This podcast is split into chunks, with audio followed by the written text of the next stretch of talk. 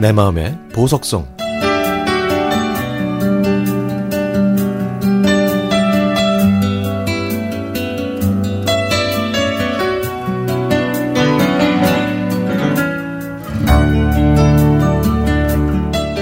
저에겐 고마운 분들이 있는데요.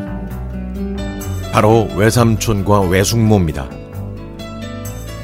제가 일곱 살 때 저희 집 형편이 어려워져서 외삼촌 댁에 맡겨진 적이 있었거든요.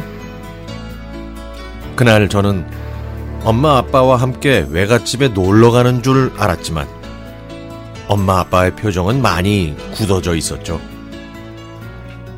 엄마 아빠가 외삼촌, 외숙모와 심각하게 대화하시는 모습을 보고 저는 뭔가 심상치 않다는 느낌이 들었습니다. 그리고 제 예상대로 엄마는 저에게 이렇게 말씀하셨죠. 미안하지만 여기서 1년만 지내.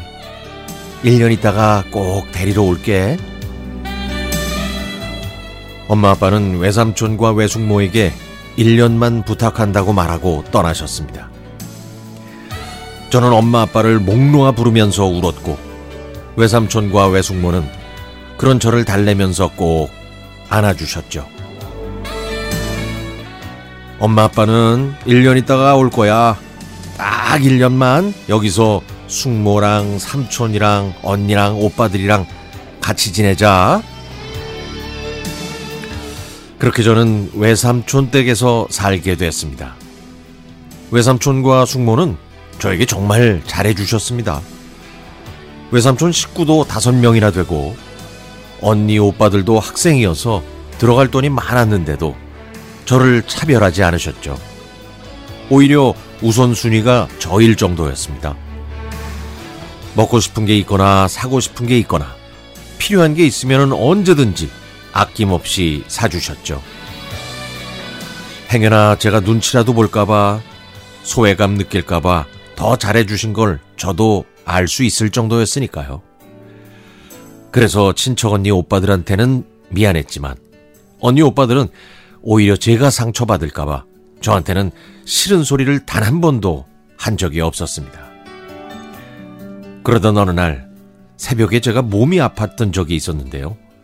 시골이라 병원까지는 멀었고 그 새벽에 문을 연 병원도 거의 없었죠. 그래도 삼촌은 저를 업고 이곳저곳 여러 병원 문을 두들기신 덕분에 한 병원에서 간신히 치료를 받을 수 있었습니다. 삼촌과 숙모는 새벽 내내 뜬 눈으로 저를 간호해 주셨고요. 그때 외삼촌은 저에게 너도 똑같은 내 자식이라고 아프면 내 마음도 아프다고 말씀하셨습니다. 저는 아직도 삼촌과 숙모의 그 따뜻한 마음을 잊지 못합니다. 1년이 지나서 약속대로 엄마 아빠가 저를 데리러 오셨습니다. 저는 반갑기도 했지만 한편으로는 저를 두고 가버린 게 미워서 엄마 아빠를 외면했더니 삼촌과 숙모가 저를 위로해 주셨습니다. 그리고 잠시 후에 엄마 아빠가 들어오셔서 미안했다고 이제는 엄마 아빠랑 같이 가자고 하셨죠. 엄마와 저는 다시 부둥켜 안고 펑펑 울었고 저는 엄마 아빠 손을 잡고 외삼촌 댁을 떠났습니다. 저는 외삼촌과 외숙모께 늘 고마운 마음을 안고 살고 있습니다. 그리고 엄마 아빠도 외삼촌과 외숙모에게 잘해드리라고 항상 말씀하시죠. 저는 엄마도 두 명, 아빠도 두 명이라고 생각합니다. 외삼촌과 외숙모도 아프지 마시고 건강하게 오래오래 사셨으면 좋겠습니다. 두 분의 사랑을 절대 잊지 못하는 제가 그 은혜 모두 다 갚을 거니까요. 외삼촌, 외숙모, 사랑합니다.